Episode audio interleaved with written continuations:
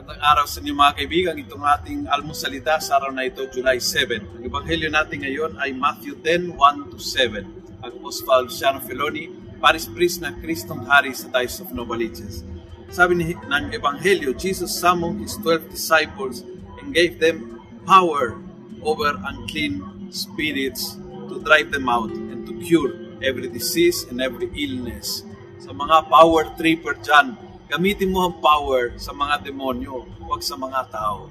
Ang power na binigay ng Panginoon is power to to heal, power to liberate, power na uh, magpalayas ng masama sa buhay, sa puso, sa isip, sa isang sitwasyon, sa isang uh, kalagayan. Hindi power upang apakan ang iba, hindi power upang humiliate ang iba, hindi power upang ibaba ang iba. Ang power na binigay ng Panginoon ay power over evil, hindi power over people.